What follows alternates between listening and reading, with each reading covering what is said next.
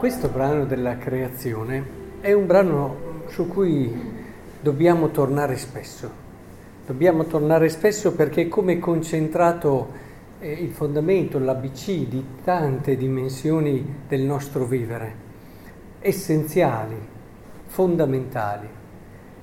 Credo che sia importante che, ad esempio, oggi ci soffermiamo non solo su quello che sappiamo essere quell'aspetto fondamentale che Dio ha voluto nell'uomo, la libertà. Dio ha creato l'uomo, ha creato l'uomo e lo ha voluto libero.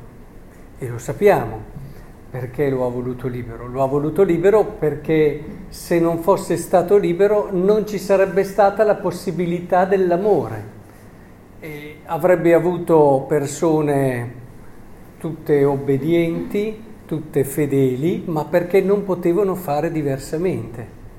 E sappiamo bene che un solo atto libero d'amore è molto di più di tanti atti di servizio di cui sei assolutamente costretto, in modo deterministico.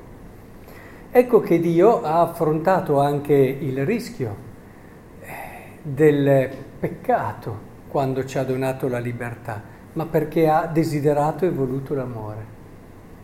Ma oggi vorrei soprattutto sottolineare un altro aspetto della libertà, che secondo me si evidenzia bene in questo brano della creazione.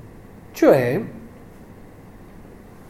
non so se ci avete fatto caso, si parla di questa terra informe e deserta, Dio che comincia a creare le varie cose, sia la luce e la luce fu. Dio vide che la luce era cosa buona.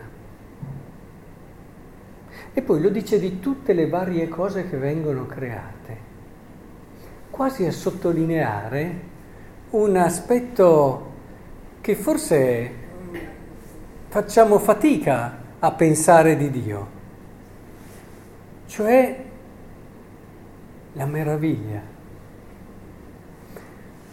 Vedete, di Dio noi tante volte lui sa già tutto e quindi conosce tutto e di conseguenza non può essere sorpreso da nulla, no?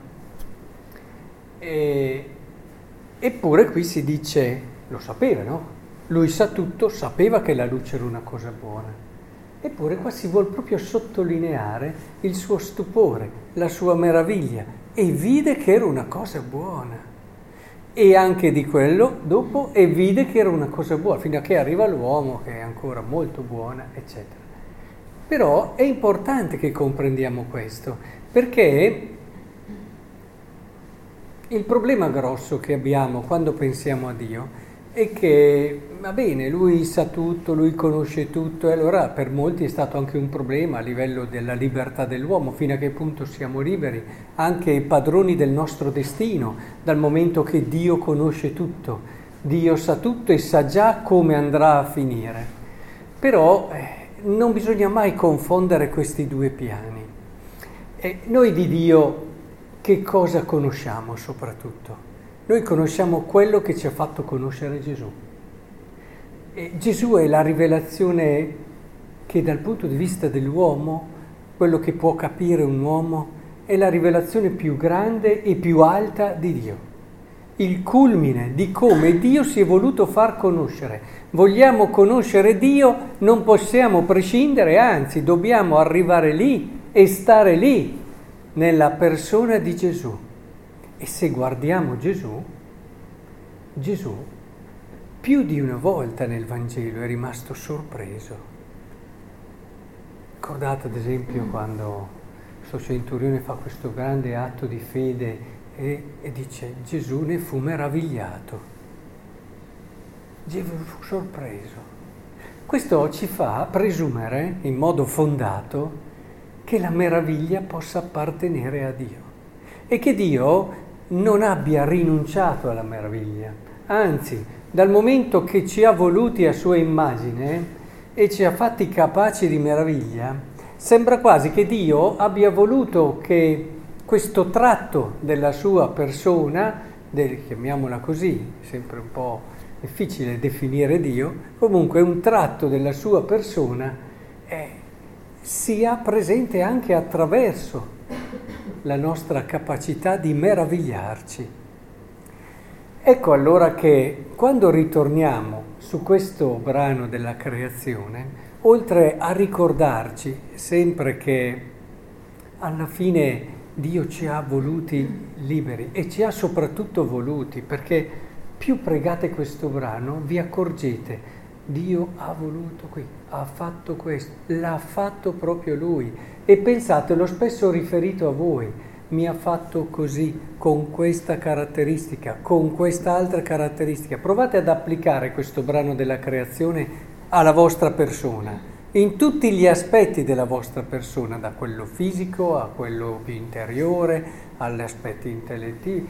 Mi ha voluto così e vide che era una cosa buona. E essere voluti per come si è, nella nostra totalità, essere amati per come siamo. Tutte le volte che tornate a questo brano ritrovate un fondamento essenziale della vita, perché tutte le volte che incontro ragazzi che magari sanno di essere stati adottati e si vede in loro il desiderio magari di ritrovare le origini, le sorgenti, di capire il perché, quella che è stata la loro storia, perché c'è un'esigenza così viva, profonda di andare a capire se all'inizio del mio esistere c'è una volontà, c'è un volermi perché è, è, fondamentale per dare senso e significato a tutto quello che sono.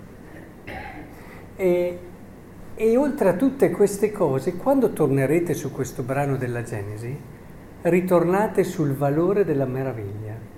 Dio se l'è voluta riservare, è un aspetto che è possibile anche a Dio. E questo cosa vuol dire? Vuol dire che noi siamo liberi non solo per amare, ma anche per meravigliare Dio, per sorprendere Dio.